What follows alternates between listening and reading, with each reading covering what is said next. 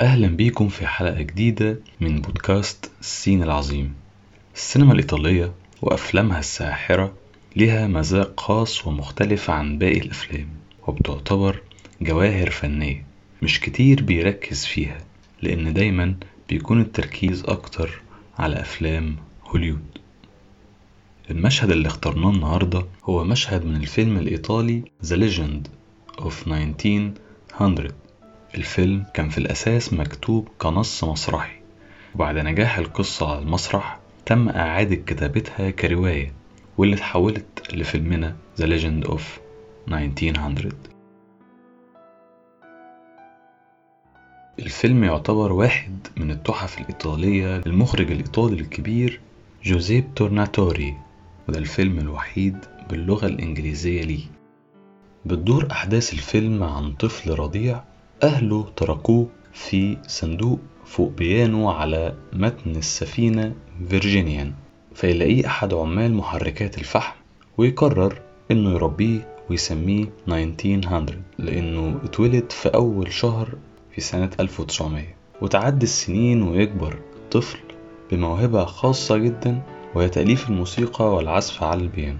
وبعدها تستمر حياته على متن السفينة أو المدينة العائمة زي ما كان بيسميها ولكن حياته بلا هوية أو وطن أو عائلة أو حتى حبيبة.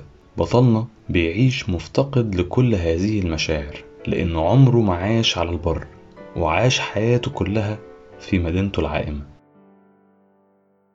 ويفضل عايش في صراع نفسي بين استمرار حياته المعتادة على السفينة وبين النزول إلى البر على أمل إنه يلاقي مشاعره الإنسانية اللي اتحرم منها.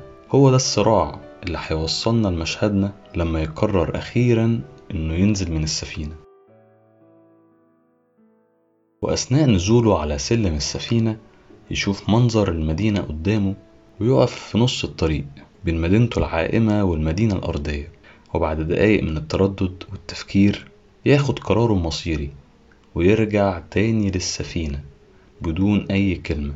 وبدون ما يشرح لأي حد سبب رجوعه في اللحظة الأخيرة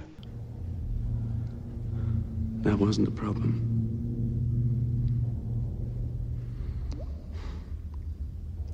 It wasn't what I saw that stopped me, Max.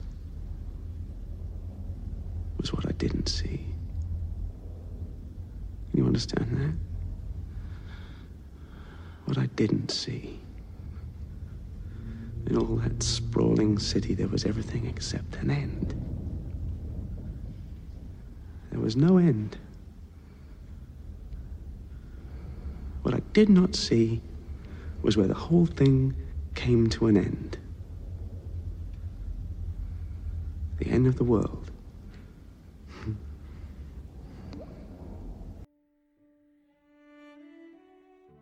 لم يكن ما رأيته هو الذي أوقفني إنه ما لم أره.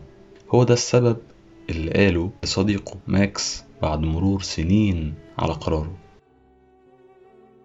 الخوف شعور طبيعي للناس كلها حتى بالنسبة لشخصية زي 1900 ما جربش مشاعر كتير وما مرش بتجارب يومية زي كل الناس لأن الخوف شعور غريزي متأصل جوانا بالفطرة. كل واحد فينا الخوف جزء من حياته. مع اختلاف التجارب والأفكار والشخصية وحتى مع اختلاف شعور الخوف نفسه وأسبابه. وزي ما قال الشاعر مصطفى إبراهيم رقصت كتير على السلم بخاف أطلع وخاف من الأرض. أكيد الخوف مش الفكرة وحتى يا ستي يعني بفرض أكيد الخوف ما هوش عيب. طبيعي الناس تخاف من الغيب ومن المقدور برغم كده بحب الضلمة أكتر ما بحب النور.